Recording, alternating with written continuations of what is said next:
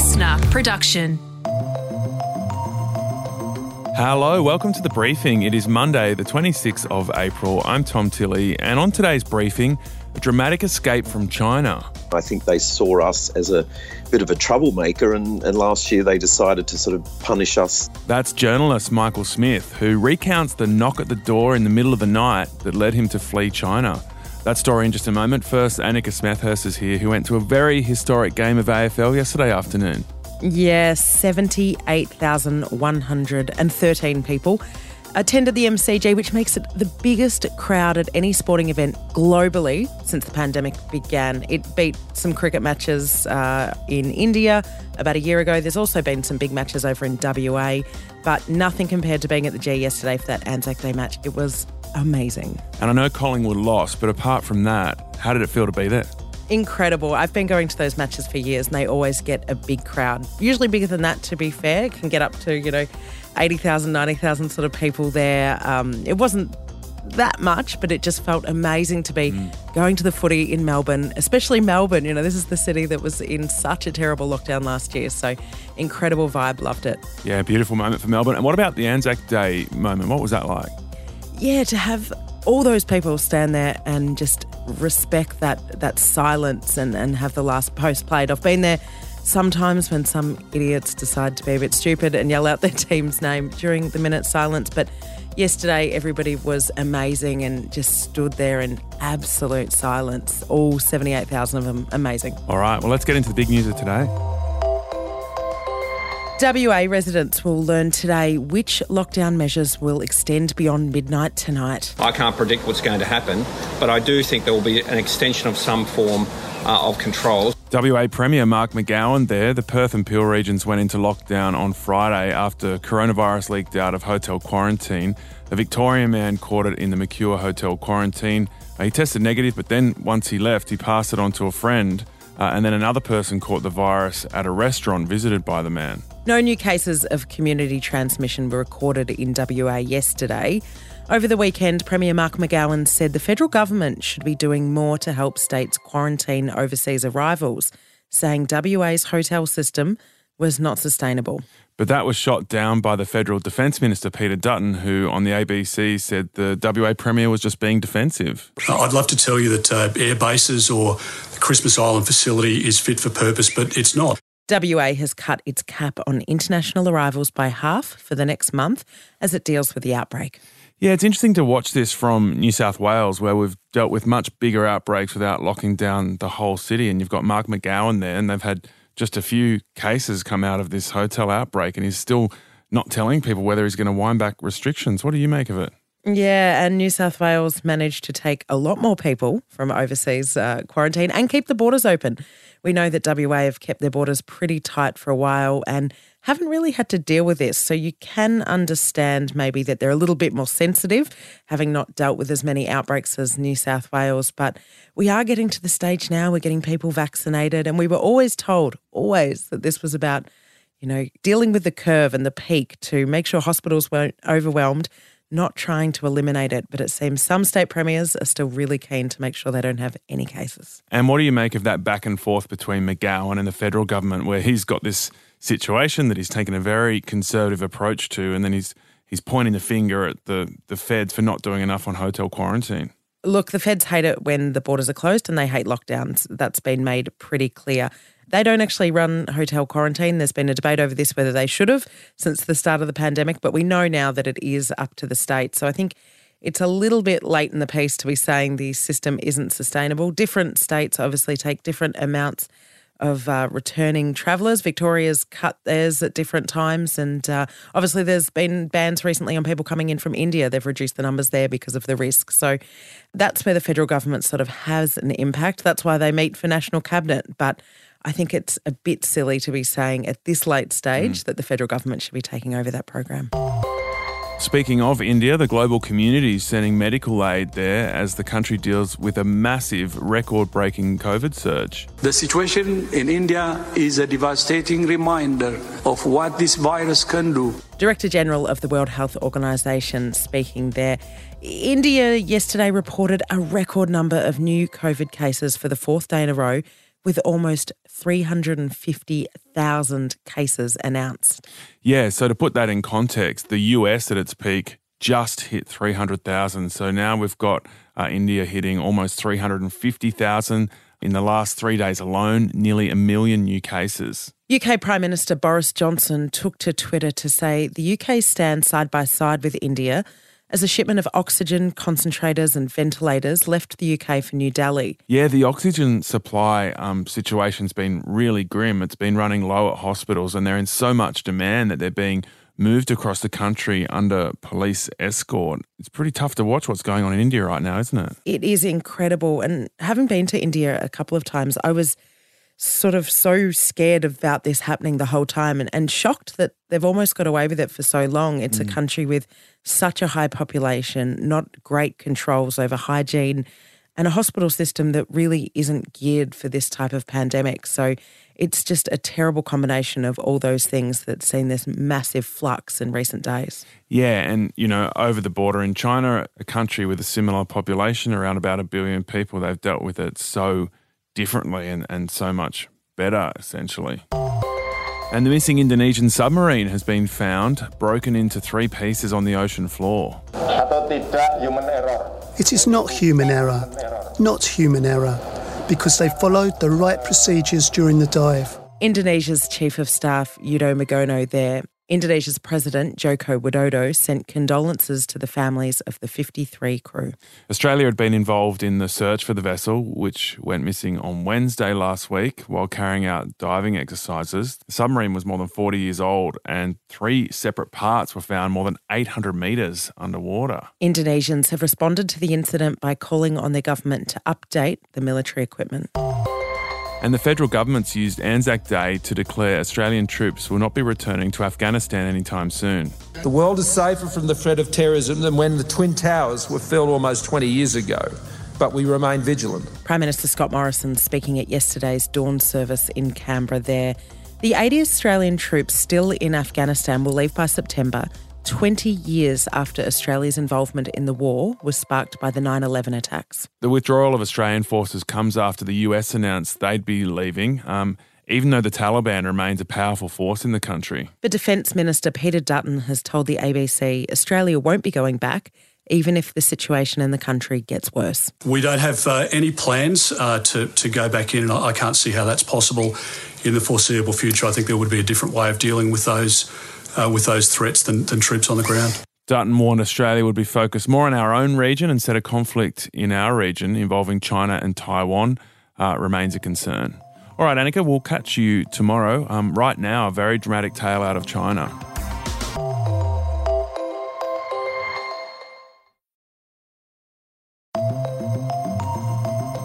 In the early hours of a September morning in Shanghai last year, journalist Michael Smith heard a knock at his door. The series of events that followed made national headlines. Grim turn for relations with China. Two Australian journalists whisked out of the country amid an extraordinary diplomatic standoff. The A B C's Bill Birtles and Mike Smith from the Australian Financial Review both were escorted onto a plane, bundled out of China. For the first time in fifty years, there are now no journalists working in China for Australian news agencies. It was a very dramatic moment, as you can hear. Uh, Michael Smith from the Australian Financial Review and the A B C's correspondent Bill Birtles were both pulled out of China. Um, it was a massive diplomatic standoff um, over national security. It was just the latest in a series of troubling developments between China and Australia. So on this episode of The Briefing, Michael Smith is going to talk us through his hasty exit from China, um, what he saw during his time in the country and whether Australia should try and get back in China's good books. And speaking of good books, um, Michael's just released one. It's called The Last Correspondent. So from all his years um, working in China, living in Hong Kong as well, he takes a deeper look at the rise of this now economic superpower and its fight with the West. Yeah, Michael, your story starts with a knock on your door. It's after midnight.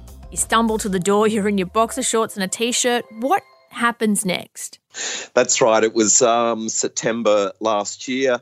Uh, it was pretty terrifying, actually. So, uh, you know, I'd, I'd packed my bags. I'd been told by the Australian government I've, I've got to get out of China. So I sort of uh, knew something bad could happen. uh, sort of staggered downstairs. I was I was sort of asleep when when they came, so I didn't really know what was going on. Uh, opened the door, and there were sort of seven uh, uniformed police standing there on my doorstep. So when this happens in China, uh, it's pretty scary. They sort of flashed their badges at me and uh, asked my name, and then sort of pushed their way into the house. Um, we went into the lounge room, and they sort of sat me down on the couch and surrounded me. They had one guy had a big camera, sort of spotlight in my face, and uh, they sort of started reading from this three-page document. They they had a translator with them, and they sort of told me I was a person of interest in a national security investigation and that I couldn't leave China. Where did your mind go to in that moment? Like, did it jump to a worst-case scenario, or were you sort of generally calm? I've had a fairly sheltered life, and that was probably as scared as, I, as I, I've ever been. I don't know. I did remain calm. You just you just sit there and nod politely and uh, and take it all in. There's sort of not much you can do. But but in the back of my mind, I thought, my God, they're going to take me away to some prison. Mm. You know, my partner was there in the room, and we're sort of looking at each other, going, you know, oh my God, where where is this going to lead? So imagine that was probably the scenario playing out in your mind as you sat there um, with those police officers in your apartment. What happened next? We'd uh, actually booked tickets out the next night, so my, my bags were packed, and but they put an what they call an exit ban on me, which means you can't leave the country. So if I turned up at, at the airport to get my flight, I, I wouldn't be allowed out. So any hopes of uh, leaving the next day were, were scrapped. So I immediately I rang the Australian Embassy, and they went into high alert and Uh, said stay posted. Um, you know, I didn't sleep that night. And then the next morning went straight in, into the Australian uh, consulate in, in Shanghai. And that, you know, a whole series of events unfolded there, which sort of ended up in in us being placed in diplomatic protection, which is, you know, something I never thought would, wow. would happen to me. It's something that happens to Julian Assange. Mm. Yeah. Because there's been a bit of an exodus of journalists from China, um, not just Australian journalists, but um, foreign journalists from the United States as well. There are no accredited Australian journalists working for major media outlets in China for the first time since the nineteen seventies. I mean, what does that fact tell you that so many foreign journos have been forced out of China? What's going on? It's almost sort of like this North Korea situation. China's sort of almost going back to where it was Uh, during the Cultural Revolution and sort of becoming more and more closed. And, you know, there's still hundreds of foreign journalists in the country, and, and I'm friends with quite a few of them, but they're, they're sort of telling me it's getting harder and harder to do their job. And it's almost as if the Chinese government feels that they don't need us anymore. They don't need us to tell their story. You know, they're using Twitter a lot now and social media to sort of spread their message. And, the, you know, I think they're fed up that these pesky journalists are mm. coming into their country and, and writing negative mm. stories. So what's the bigger picture here, Michael? Because I guess as we follow the news media, we see all these little moments like, you know, you guys having to pull out of China was one of those moments. Recently we saw, you know, the Belts and Roads Initiative agreement between the Victorian government and China ripped up. There was all the skirmish around the virus investigation in Wuhan. Mm. But your book sort of goes deeper. You talk about the one-child policy. You talk about the incredible economic development in China over the last few decades. What's the bigger story here? What's going on?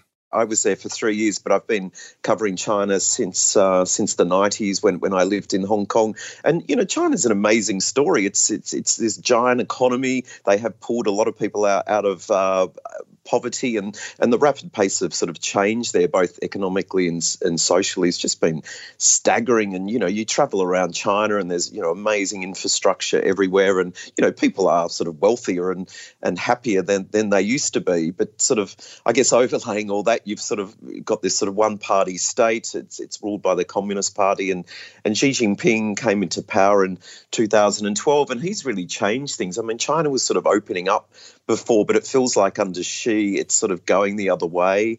They're not willing to um, sort of play second fiddle to the United States anymore, and they're not willing to to be lectured by Australia about human rights and other issues. So they're, they're sort of getting very uh, emboldened, I suppose, and you're seeing, you know, this very aggressive foreign policy and and, and a lot of pushback, and, and it's going to be interesting to to see how the rest of the world deals with that. It's it's sort of quite sort of scary stuff. What's China's problem with us? Because I feel like, yeah, I think that that's just the question I'd like to ask. Like, what is their problem with Australia? I think the problem was we've sort of got into the front line of this sort of wider, you know, U S China dispute. Australia's a bit of an easy target because, you know, we rely heavily on China economically. And I, I think China feels we got a bit too big for their boots. They they weren't very happy with uh, the Morrison government for making that call about having an inquiry into the origins of, of coronavirus. And but it was also a whole lot of other issues that were building up for years, particularly Australia was the first country to ban Huawei, so they were very angry at that. And I think they saw us as a bit of a troublemaker. And, and last year they decided to sort of punish us economically by putting bans on on some of our exports. And, you know, I can't see a way out of this. Uh, we're definitely mm. in, in their bad books. They're not returning our minister's calls. So, you know, I don't know if we can get back on an even keel or not. Michael, our listeners um, recently will have heard about the the fight over this Belts and Roads initiative that the Victorian government signed with China um, a few years ago, which was recently ripped up by the federal government. Um, that's the latest skirmish in this ongoing war. It's opened up a new front. Can you explain what the Belts and Road initiative is and just how central it is to China's strategy for economic growth and power around the world? It's sort of this giant infrastructure spending program. They they talk about, you know, more than a, a trillion dollars, and and the Chinese rhetoric talks about recreating these old Silk Road trading routes by building, you know, just hundreds of bridges and ports and, and rail lines sort of linking, you know, linking Asia back up to Europe. And so as a result of that, China's sort of been investing a lot in, in poorer nations like like Africa, um, you know, huge infrastructure port projects. But it's sort of also, it's a very political sort of thing. They they want countries to sort of sign up, you know, as, as a sign of support for what the Chinese government's doing.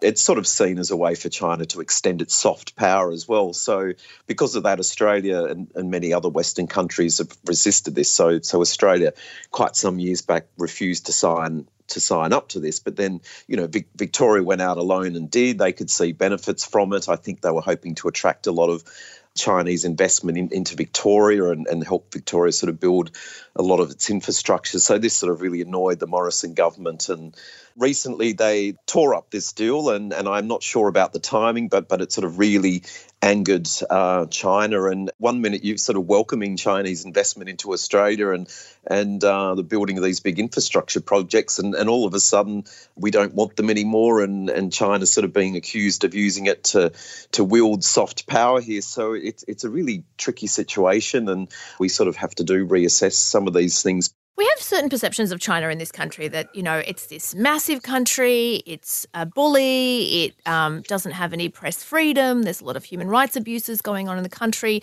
um, the ones that we know about. You spent time in China. What do we get wrong about it? Yeah, I'm glad you asked that, and I've sort of tried to get this across in the book, because when you when you're living on the ground in China, it's actually, you know, particularly Shanghai is a really big commercial city, and it's a it's a fantastic country, and everyone's just out trying to live a, a happy life. And I think the problem now is we kind of demonize the Chinese people a lot, and, and we saw that during coronavirus. But, you know, they're actually great people and good sense of humour, and and they've all got sort of amazing stories. And, you, you know, you've got these people who grew up in the Cultural Revolution with these really, really tough lives, and um, and then suddenly now in the twenty-first century, they're all they're all quite sort of, some of them are quite wealthy, and the economy's booming, and so their lives have sort of changed uh, very, very dramatically. And unfortunately, you know, everyone's trying to live under this sort of um, very authoritarian uh, political structure, which which sometimes in day-to-day life you don't really notice. And then, but if something goes wrong, if you do something wrong, or you you're a bit too outspoken, you can face uh, uh, prison or worse. So, you know, you just have to be sort of quite careful. So in a way, you know, people can be on on edge a bit, but uh, it's not always noticeable. Where are we going to go from here? Yeah, look, I'm I'm a bit nervous about this year, and I'm more nervous about it than I was, say, six months ago. And I think particularly you've got Joe Biden's made a decision to sort of push back on on China and sort of rally the allies together, but China seems to be digging its heels in, and and people talk about, you know, we're sort of heading into this sort of Cold War era, and you, we really don't want that. We don't want the two biggest powers in, in the world on very unfriendly terms. I think we're just in for this sort of really uh, tense period. I don't think China's going to change. And Xi Jinping, uh, he abolished limits on, on his presidency a couple of years ago, so he can stay in the job as long as he wants. So I don't think uh, he's going to go anywhere. So I think the best we can hope for is the status quo remains, and um, and and it sort of won't escalate any further. But but we're all going to have to live with this sort of big new power, which, which is China. It's sort of not not going to go away, and um, we're just going to have to somehow deal with that. That was Michael Smith, former China correspondent with the Australian Financial Review, and he's written a book called The Last Correspondent: Dispatches from the Frontline of Xi's New China. And just after the interview, we kept recording, and um. Michael said this about our questions. Your questions were great. I mean, I've done a few interviews and th- they were the best questions I've had so far. So oh, thanks. Stop it. I bet you say that to all the interviewers. Thanks, Michael. Just had to keep that in the edit. Well, I thought we could just be humble and not have that in, but I'm glad you stuck it in there. Fascinating interview and a fascinating situation that, as Michael says, is going to go on for years, if not decades, is tension between um, China and the West. They're flexing their muscles, expanding their power.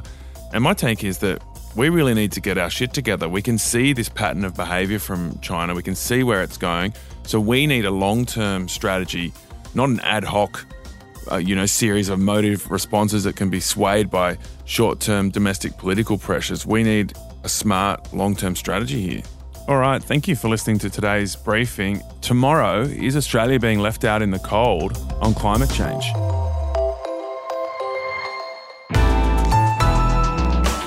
Listener.